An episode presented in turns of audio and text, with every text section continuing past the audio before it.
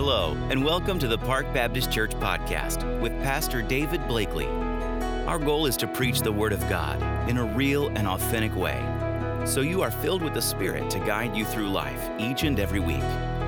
To learn more about Park Baptist Church, visit parkbaptist.com. And now, Pastor David Blakely. Well, a lot of times when we as Christians talk about the end times, we we use the word rapture and second coming of Christ, and we, we kind of use those interchangeably. And people will say they'll, they'll be talking about the rapture, and what they're really talking about is the second coming of Christ. Or, or more often, people will be talking about when Jesus comes or the second coming when they're actually talking about the rapture. And the, the point of my message today is to, to clarify what is the rapture and what is the second coming of Christ. And, and make sure that those, those events are clear in our minds so that we aren't confused, first of all, and so that we can talk to other people about those events with, with some sense of clarity. Now, the Apostle Paul was faced with an issue in the church at Thessalonica. And the believers there were concerned that their loved ones who had already died were going to miss the rapture. And so there was a lot of concern, there was a lot of worry within that church. And so Paul addresses that, that issue for them. And so I'm going to be using um, primarily Paul's writings on, on, on this topic to, to hopefully make it clear for us. Now, just so that we understand, we are currently living in the in between era from when Jesus first came, which is known as his incarnation, and when Jesus will return, which we will call his coronation. Because when Jesus comes back to the earth again, he's coming back as the King of Kings and the Lord of Lords. In the book of Revelation, chapter 19, we see a very dramatic picture of what that's going to look like. Beginning in verse 11, it says, Then I saw heaven open, and a white horse was standing there. Its rider was named Faithful and True, for he judges fairly and wages a righteous war. His eyes were like flames of fire, and on his head were many crowns. A name was written on him that no one understood except himself. He wore a robe dipped in blood, and his title was the Word of God. The armies of heaven, dressed in their finest white linen, followed him on a white horse. From his mouth came a sharp sword to strike down the nations. He will rule them with an iron rod. He will release a, the fierce wrath of mighty, the, the juice flowing, um, excuse me, he will release the fierce wrath of God, the Almighty, like juice flowing from a winepress. On his robe at his thigh was written this title King of all kings and Lord of all lords. Now, John is describing here, what he's describing is the second coming of Jesus. This is not describing the rapture. When Jesus returns to the earth next, again, it won't be to a humble sta- uh, um, stable in Bethlehem, and it won't be quietly like a thief in the night. When he returns to the earth again, He's coming visibly. And so, what I want us to do is, is to, to, again, make all of this clear in our heads. And let's begin with when Jesus left and went up into heaven.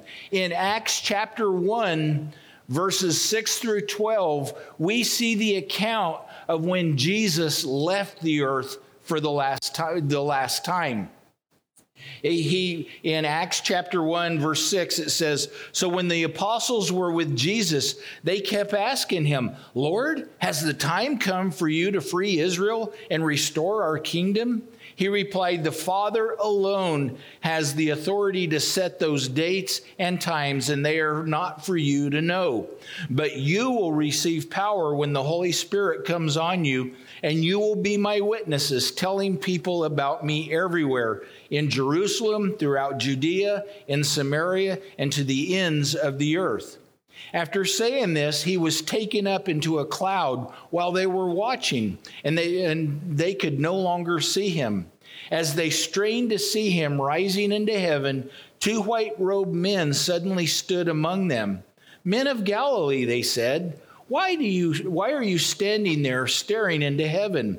Jesus has been taken from you into heaven, but someday he will return from heaven in the same way you saw him go.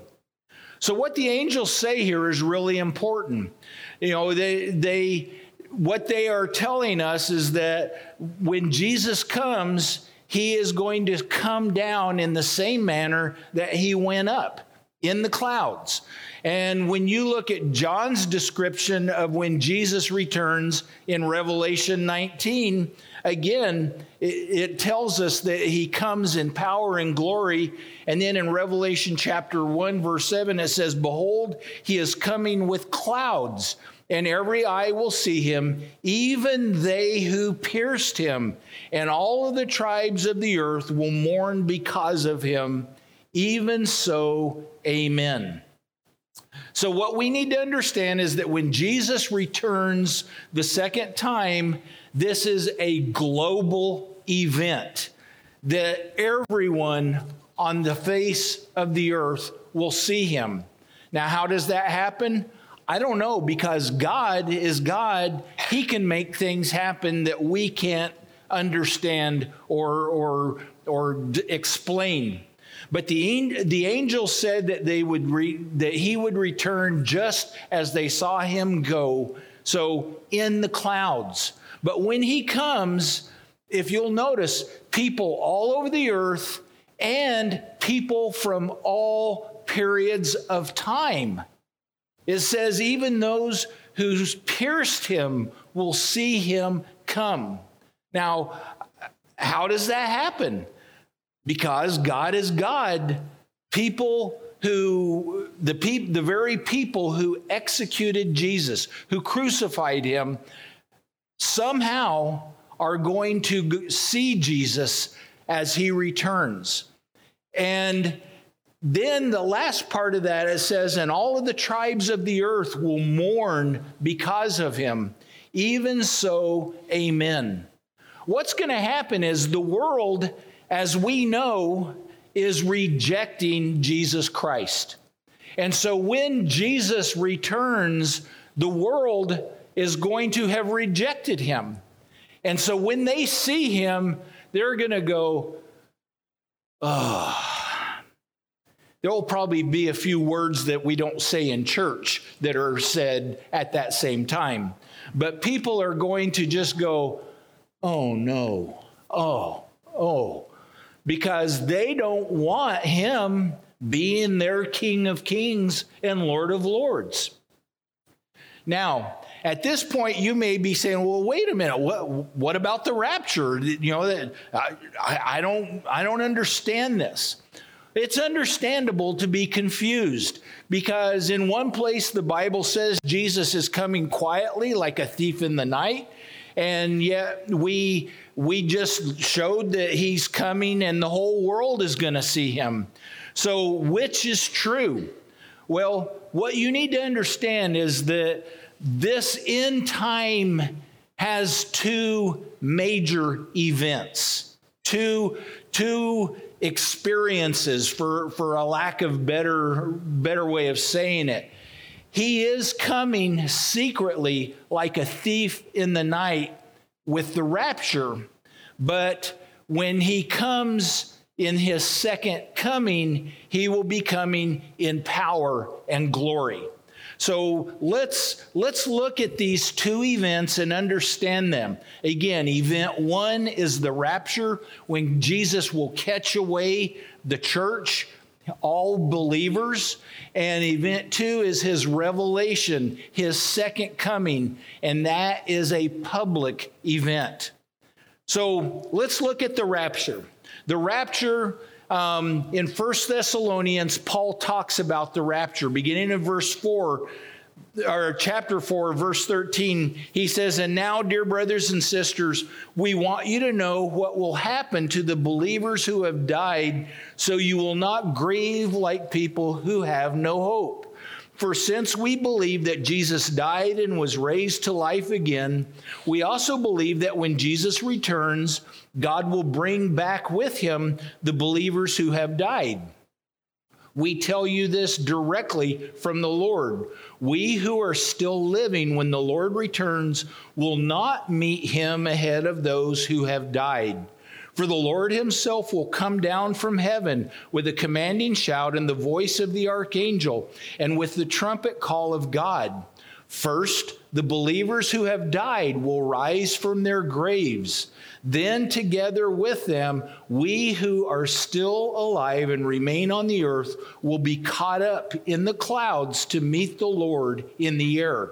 Then we will be with the Lord forever. So encourage each other with these words. Now, in First Corinthians, we see another example of the same event. Paul talks about it in First Corinthians.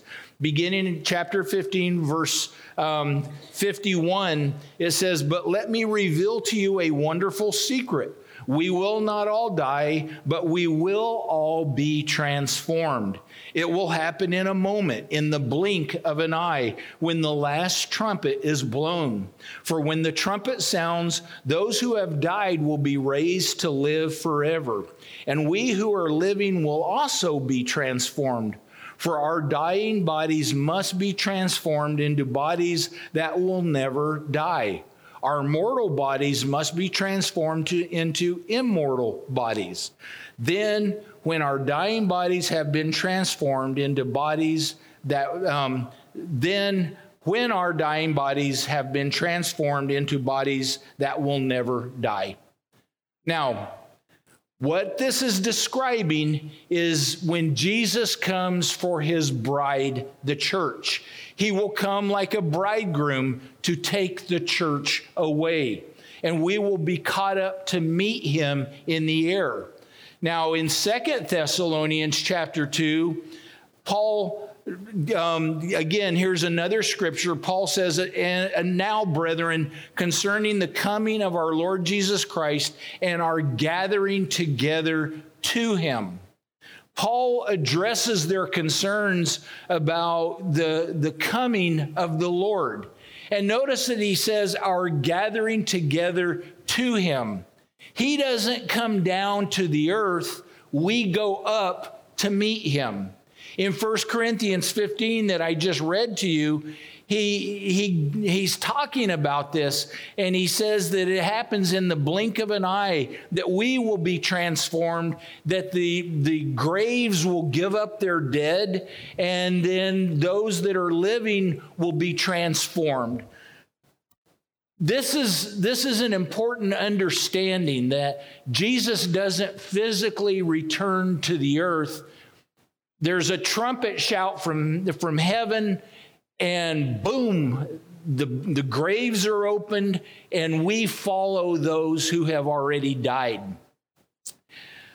A, a, good example of, of understanding Jesus talked about, remember in Matthew chapter 25, there, we're not going to go to these scriptures, but in Matthew chapter 25, Jesus tells the parable of the 10 bridesmaids who were to wait for the bridegroom.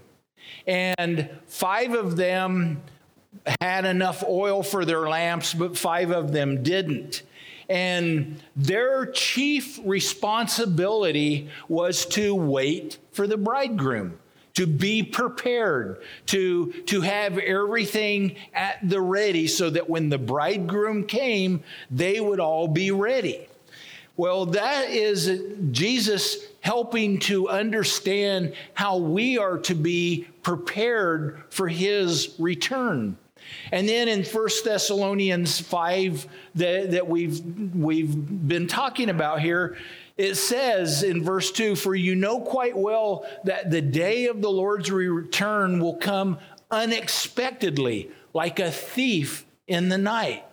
So, both in Matthew 25, where it talks about bridegrooms, and, or, or, excuse me, the bridegroom and bridesmaids, and in 1 Thessalonians 5, both of those are describing Jesus' return. The rapture event, when Jesus comes for his church, what he's doing is he's, he's not gathering buildings, he's gathering believers.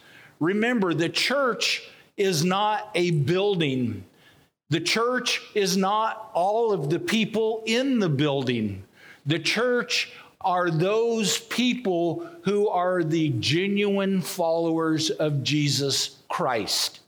So, in any given church building on a Sunday, some of the people are part of the church and some are not, based on whether they are committed followers of Jesus Christ.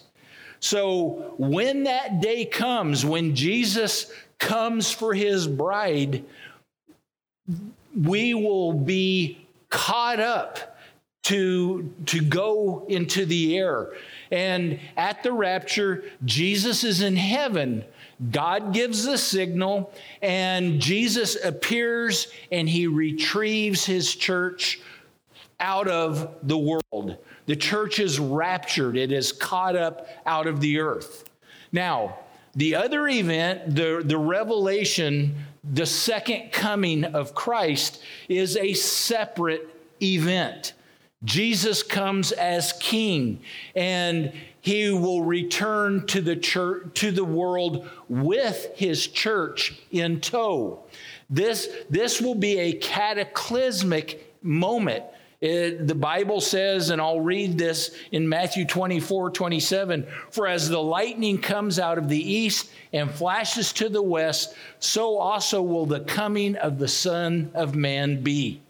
Every eye is going to see Jesus in great power and great glory. This is different from the rapture, where he comes like a thief in the night. At the rapture, he doesn't come to the earth, but he remains above the earth, and we meet him in the air. At his second coming, he will come, come down, and his feet will first touch down uh, at the Mount of Olives over in Israel, the same place where he ascended up from, just like the angel said. And, and the place that he left is where he comes back. At the rapture, no one comes with the Lord. He comes for his church. At the second coming, it says that the armies of heaven accompany Jesus. Now, the armies in Revelation 19, I read earlier, the armies of heaven, dressed in their finest of pure white linen, follow him on white horses. Guess who the armies of heaven are? The church. We accompany Jesus. Now, if you're sitting there thinking, well, wait a minute, I, I didn't sign up to be in an army, I, there's not a draft, and I didn't enlist, don't worry. All we are are cheerleaders. Jesus doesn't need us to do anything. We just come along to, to cheer on Jesus, to support him. Uh, Jesus is the one with the power, and and we get into the fact that you know he out of his mouth comes a two-edged sword, and I mean, there Jesus doesn't need us. But I, I, just want you to understand that when Jesus comes down in the second coming, the church, the army of heaven, comes with Jesus. But that also does tell us that the rapture occurs before the second coming because believers can't very well accompany Jesus if we haven't been raptured yet. And so that, that's the important thing to understand. Now, some people will say, well, the word rapture isn't even in the Bible. It doesn't, that's just something somebody made up. Well, yeah, the word rapture is in the Bible. It's just not spelled R A P T U R E because rapture is the English word for a Greek word, and and I don't try to get into the Greek all of the time, you know, and the Greek says this, but there is a Greek word called harpazo. And the word harpazo means to catch up or to snatch away. Remember, Paul wrote in Greek, not English. I know that comes as a shock sometimes for us, but Paul wrote in Greek. And he used the word harpazo to describe the catching away or the rapture of the church. Well, you say, well, where does the word rapture come from then? Well, rapture is the English version of the Latin word rapturo. Now you're getting into theology. When the Bible was first translated, from the original language of uh, which by the way the bible was first written in hebrew in greek in aramaic and in a few other languages. So you know the, the bible was written over a over a thousand year period about a 1400 year period well, not everybody spoke English, believe it or not, back in those days. And so the Bible was written in a variety of different languages. And when the Bible was first translated, it was translated into Latin because the Roman world, when the Bible came together, was a Latin speaking world. And so what happened was they took that word, the Greek word harpazo, and they translated it as rapturo. And the word rapturo, when it was translated to English, became rapture. So in 1 Thessalonians, for instance, chapter 4, verses 15 through 17, Paul says, We tell you this directly from the Lord. We who are still living with the, when the Lord returns will not meet him ahead of those who have died. For the Lord himself will come down from heaven with a commanding shout, and the voice of the archangel will be the um, and the and with the trumpet call of God. First, the believers who have died will rise from their graves. Then, together with them, we who are still alive and remain on the earth this is it, will be caught up. That's the word harpazo or rapturo into the clouds to meet the Lord in the air. Now, according to Thayer's Greek lexicon, the word harpazo is used 13 times in the New Testament. In every single instance, it is used to describe to catch away, to snatch, to take by force, to be carried away, to be transported, to be delivered. So, what this tells us is at the end of the age, the church is going to be caught up. It's going to be snatched. It's going to be taken by force. It is harpazoed. It is raptured.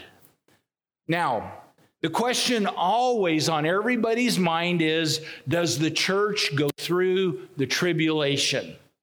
And I want to say before I tell you what tell you what I think is the case, ultimately it's God's call, isn't it?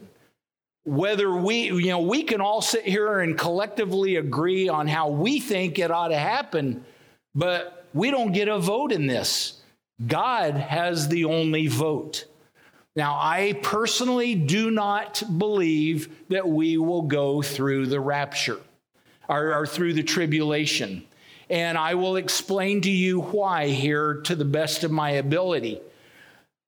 First of all, Jesus said that no one would know the day or the hour when he would return to the earth and when, when he comes with the saints. So if the church were to go through the tribulation, and we're here on earth during the tribulation, then we would see the Antichrist doing his thing. And we know from, from the Bible that three and a half years into the tribulation, the Antichrist is going to do what is called the abomination of desolation. He is going to set himself up as the, the king of the earth, and he is going to desecrate the temple, which, by the way, doesn't yet exist. And so we know that if on that day when he desecrates the temple, that it would be three and a half years until he returns. Well, Jesus already says you can't know when he returns. And so that right there says that we, we would have a pretty good idea of, of the date that Jesus would return. The Bible teaches that we're going to be caught up in the rapture, marking the end of the church age. And I believe it will be the rapture of the church that actually triggers the tribulation. Once the church is gone out of the world, then God's restraint on evil is going to be pulled back. And the turmoil and the panic and the mayhem that is going to be caused by the disappearance of millions of people worldwide is what's going to give rise to all of the, the disaster, all of the, the, the craziness that is going to be the, the cause of the tribulation. And so a world leader is going to rise up to bring all of that under control. And this will be the Antichrist. Also, the tribulation is known as the day of God's wrath. That it is a, a period of, of unbelievable, horrible experience here on the earth. And when, when God pours out his wrath, he's pouring it out on a world that has, has turned its back on him, that has mocked him, that has persecuted him and his believers, and that has, you know, has categorically rejected him. And the Bible says that God does not pour out his wrath on his bride. Um, in 1 Thessalonians 5, it says, For God chose to save us through our Lord Jesus Christ, not to pour out his anger on us. Christ died for us so that whether we are dead or alive, when he returns, we can live with him forever. So encourage each other and build each other up just as you are already doing. Well, if we're going through seven years of horrific persecution and tribulation, where God is, in, is pouring out his wrath in ever increasing um, violence, where's the comfort in that? Uh, you know, the the wrath of God is for re, is for those people who have rejected and, and who are unsaved. Third, this is what the Lord Jesus said in Revelation 3:10 to the church at Philadelphia. Because you have obeyed my command to persevere, I will, I will protect you from the great time of testing that will come upon the whole world to test those who belong to this world. So, the body of Christ, the church, we don't belong to this world. And Jesus says, I'm going to keep you from this, this persecution. God is not going to beat up his bride with his wrath. Uh, you know, now he will chastise us from time to time. In this world, we will have trials, we will have tribulation. But the tribulation of God's wrath is not chastisement, it's wrath reserved for the wicked. And, and again, I think it's after the bride has been removed. The fourth thing is during the tribulation, the church is going to be busy in heaven. While the earth is experiencing tribulation, we will stand before the judgment seat of Christ. Now, that's not a bad thing. You know, don't go, oh no, I didn't study for this. You know, the, the judgment seat of Christ is where we as believers will come before Christ and he examines our lives and he will reward us accordingly. If you want to read about that, because of time, I'm not going to. 1 Corinthians 3. Um, 11 through 15. At the judgment seat of Christ, this is where believers will receive their rewards, and their rewards are crowns. And the, there is a crown of rejoicing, a crown of an incorruptible crown, the crown of glory, the crown of life. And Paul also talks about a crown of righteousness. So after we have have stood before Jesus and he has has judged our life and and has rewarded us for what we have done and burned away what we have not done then we will we will enter into the marriage supper of the lamb and this is the celebration where Jesus is officially married to his bride, the church. It is a glorious celebration, and, and it, you can read about that in Revelation 19, verses 7 through 10. Then, after that, we, the bride of Christ, in our white robes, get on horses, woohoo, giddy up, and we follow Jesus back down to the earth at his second coming. Again, I want to say, God has a perfect plan. And if his plan is for the church to go through some of the tribulation, all of the tribulation, none of the tribulation, if we don't understand a clue of it, God's plan is perfect. And our job is to be faithful and true till he calls us home, whenever that is. Now, I'm getting real short on time, so I'll hurry. Here are some things from Jesus himself on in Matthew chapter 24 one of the best places where you can hear from Jesus on his second return and, and all of that. This is what Jesus has to say in Matthew 24, verse 36 Don't let anyone set a date for you, but that of that day and hour no one knows, not even the angels in heaven, but my Father only. It will be a normal day, a business as usual day. Matthew 24, 38. For as in the days before the flood, they were eating and drinking, marrying and giving in marriage, until the day that Noah entered the ark, and did not know until the flood came and took them all away. So also will be the coming of the Son of Man. Then two men will be in the field, one will be taken and the other left. Two women will be grinding at the mill, one will be taken and the other left. Again, no one knows the day. Matthew 24, 42. Watch therefore, for you do not know the hour of your Lord's coming. So, what do you do? Be ready because it's going to happen when you're least expecting it. Matthew 24, 44. Therefore, be ready, for the Son of Man is coming at an hour you do not expect. Jesus is coming suddenly at any moment. We're not waiting on anything else to happen. All we're doing is looking to Jesus. God is a God of love. If you are not currently saved, you can be. Don't test God.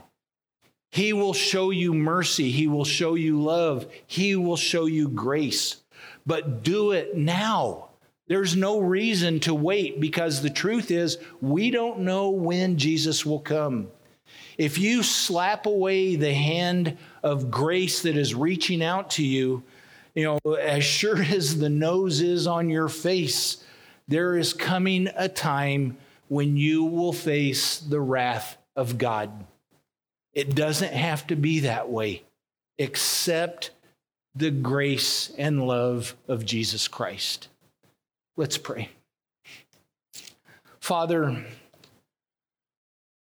I feel that this is one of those messages where I pray that through your Holy Spirit, what came out of my mouth will be received with clarity and, and truth. Lord, um, I ask that you make it clear to each of us what we need to hear. And more than anything else, Father, I just pray that you will draw us to yourself so that you are glorified. Help us to have the ears to hear. In Jesus' name, amen.